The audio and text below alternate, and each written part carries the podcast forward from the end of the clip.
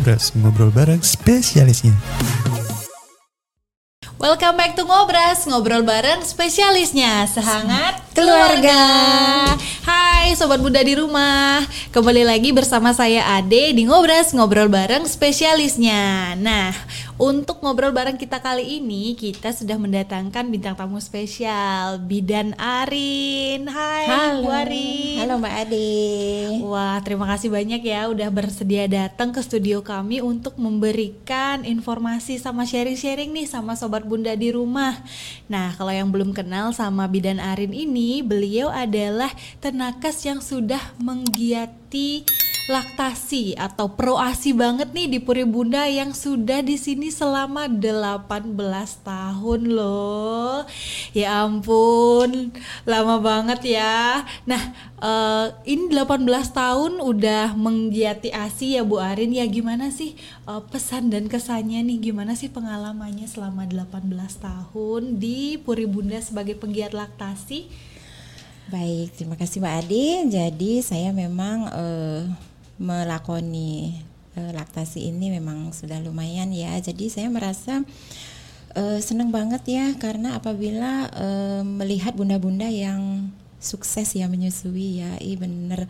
Eh, senang banget ada suatu kebanggaan tersendiri ya. Apabila eh, para bunda itu yang awalnya dari bingung-bingung eh, kemudian akhirnya bisa menyusui dengan tenang, bayinya tenang, bundanya juga tenang, eh, merasa senang banget. Karena di situ saya merasa eh, ASI itu memang eh, luar biasa ya. Jadi eh, nutrisi yang super spesial, eh, anugerah Tuhan ya me- memaknai peran bunda baik secara fungsional maupun emosional. Jadi patut diperjuangkan ASI eksklusif itu eh, memang sangat eh, bermanfaat ya. Iya, luar biasa banget ya sobat Bunda di rumah. Jadi selain manfaat dan nutrisinya, kemudian juga merupakan anugerah Tuhan. Happy banget ya Bu rasanya kalau udah sukses tuh lihat Bunda di rumah langsung bisa ASI eksklusif. Cuman eh, zaman sekarang ini loh Bu, zaman now, selain memaknai perannya sebagai ibu, sebagian besar moms di rumah juga harus eh, menjalankan peran sebagai seorang wanita karir. Nah, ngajak baby ke kantor kan udah agak nggak mungkin ya. Terus kalau pulang eh, pulang pergi agak agak berat rasanya. Gimana ya Bu? Iya, benar banget ya. Memang eh, sepanjang memungkinkan sih Bunda eh, menyusui ya itu merupakan pilihan yang terbaik Eh, karena di samping asinya fresh eh, itu eh, bayi bisa mengkonsumsi langsung tanpa menggunakan media. Jadi eh, jangan lupa soal bonding juga secara emosional baik Bunda maupun Ananda. Nah, eh, tetapi secara keseluruhan keadaan jika tidak memungkinkan Eh, tapi tetap prioritasnya adalah tetap memberikan ASI eh, meskipun dengan cara memerahnya. Iya, berarti asip ya. Asip perah atau asip pompa nih ya ngetrennya nih. Tapi kan kalau asip pompa itu eh, ada resikonya ya Bu Arin ya. Jadi kayak nggak fresh gitu. Iya, benar banget. ASI perah yang sudah melalui proses dihangatkan itu tentu eh, ada beberapa vitamin yang mengal- mengalami penurunan kualitas bahkan kerusakan. Eh, begitu juga komponen eh, lemak ASI itu bisa hancur.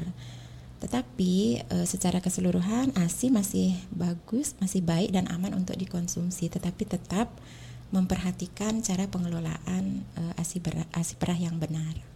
Oke, jadi masih aman nih ya sobat bunda di rumah untuk memberikan eh, asip atau asip perah untuk Ananda di rumah dengan tetap memperhatikan pengelolaannya. Nah, gimana sih Bu pengelolaan ASI ini biar nggak kita dengerin berita di eh, sosial media aja jadi takut hoax gitu loh Bu. Jadi langsung aja saya tanya nih sama ahlinya. Iya, benar banget. Eh, benar banget ya, Mam. Jadi eh, tekad mulia itu eh, patut dikawal. Eh, jangan sampai kita memberikan ASI eh, bahkan tidak memberi manfaat. Kita sudah eh, memberi ASI tapi justru tidak memberi manfaat. eh, malah ASI yang sudah diperah itu per- percuma ya, terbuang percuma. akibat dari ketidaktepatan seperti cara memerah, kemudian uh, cara menyimpan, kemudian perawatan uh, peralatannya, kemudian cara penyajiannya. Jangan sampai uh, memberikan risiko kepada bayi kita.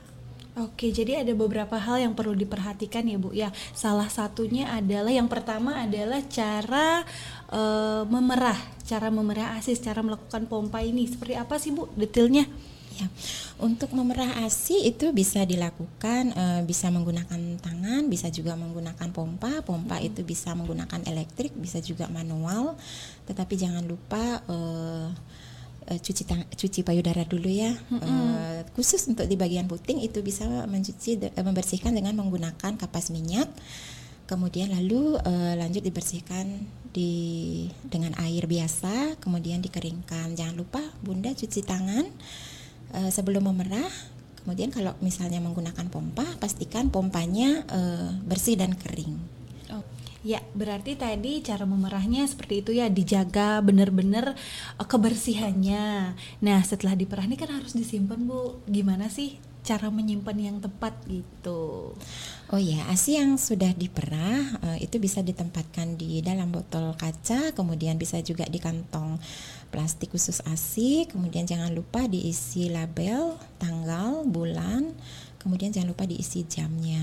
Lalu bisa disimpan kalau misalnya di suhu ruangan terbuka dengan suhu 25 derajat Celcius itu bisa bertahan 6 sampai 8 jam. Kemudian juga bisa di dalam cool box itu dengan diisi es batu yang bersentuhan dengan wadahnya itu bisa bertahan selama 24 jam. Kemudian kalau kita masukkan ke dalam lemari es yang bukan freezernya itu bisa lima hari Lalu kalau kita masukkan ke dalam freezer itu bisa bertahan uh, eh, 3 sampai 6 bulan bahkan. Wah, berarti label itu sangat penting ya Bu Arin ya untuk tetap diisi di uh, pada saat penyimpanan. Nah, setelah kita simpan nih beberapa hari di ruangan di kulkas nih yang dingin, uh, untuk penyajiannya seperti apa Bu Arin? Nah, ASI yang sudah didinginkan yang berada di lemari es itu pertamanya kita bisa e, keluarkan dulu, kemudian kita tempatkan di sebuah wadah yang berisi air hangat dengan suhu 37 derajat Celcius rendam di sana. Kemudian kalau misalnya asinya yang beku itu kita bisa turunkan dulu ke bagian yang bukan freezernya selama semalam e, bahkan sampai 24 jam, kemudian baru kita keluarkan. E, lalu bisa juga kita uh, ASI yang beku itu kita bisa rendam di air biasa ya dengan uh, 1 sampai 2 menit ya sampai dengan cair kemudian oh ya jangan lupa uh, ASI itu tidak boleh dipanaskan di atas kompor ya karena itu bisa merusak komponen-komponen ASI seperti uh, enzim-enzimnya, antibodinya seperti itu. Nah, kalau misalnya ASINya itu sudah hangat Uh, lalu kita goyangkan, lalu kita goyangkan, kemudian kita teteskan di atas punggung tangan kita. Itu tujuannya adalah untuk mengecek apakah uh, ASI udah udah cukup hangat ya untuk diberikan kepada bayi. Indikatornya adalah uh, ASI tidak terlalu panas, kemudian uh, uh, suhunya kira-kira 37 derajat Celcius itu bisa kita cek kemudian kalau misalnya suhunya sudah mencukupi ya uh, hangatnya untuk siap diberikan kepada bayi baru baru kita berikan. Kemudian okay. jangan lupa uh, untuk menempatkan ASI di kantong ataupun botol kaca itu kita bisa uh, perkirakan ya berapa sih kebutuhan bayi kita bisa catat dulu berapa biasanya as, uh, bayinya minum kemudian kita bisa uh, pompa sebanyak itu dan kita tempatkan di uh, botol kaca ataupun kantong plastiknya sehingga tidak terlalu banyak terbuang. Ya kita lebih baik uh, lebih ya daripada kita kekurangan karena kalau misalnya lebih-lebih dikit ya nggak apa-apa lah hmm. daripada kita bayinya kekurangan kemudian kita butuh waktu lagi untuk mempersiapkannya untuk menyajikannya. Hmm, jadi nggak boleh nih di atas kompor maksudnya kan biar cepet bu gitu jadi nggak boleh ya di atas kompor ya. Terus kalau misalnya uh, udah kita hangatin terus uh, sisa nih bu boleh nggak kita masukin ke kulkas lagi nggak bu?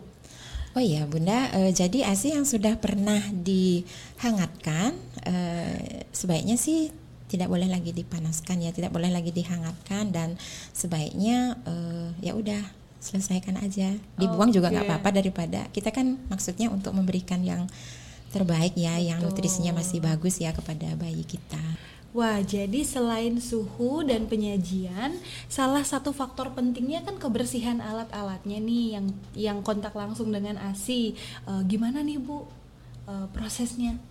Oh iya, untuk eh, peralatan memerah seperti eh, kita menggunakan pompa ASI itu terdiri dari banyak sekali komponen-komponen. Jadi alat-alat pompa ASI itu bersentuhan dengan ASI sehingga kita harus benar-benar eh, menjaga kebersihannya.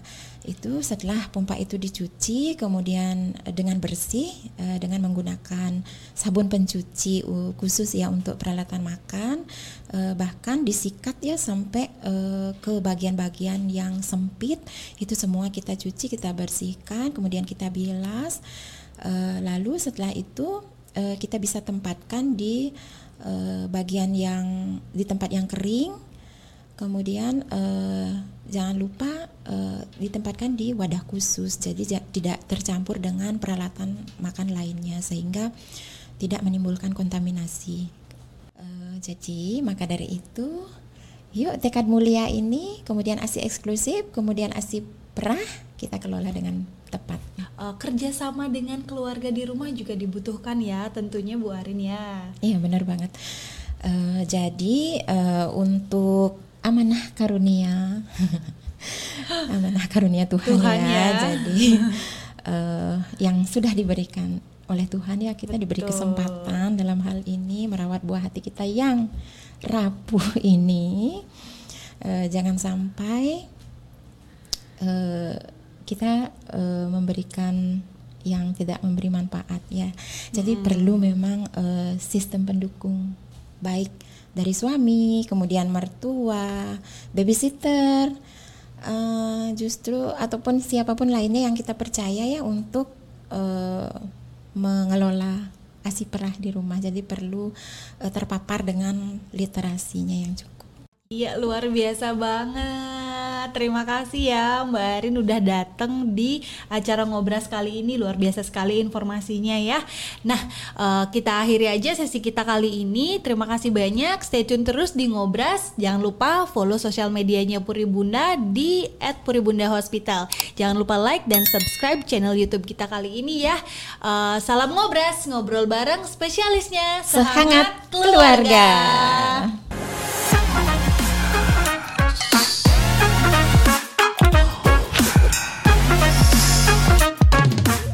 ngobrol bareng spesialisnya.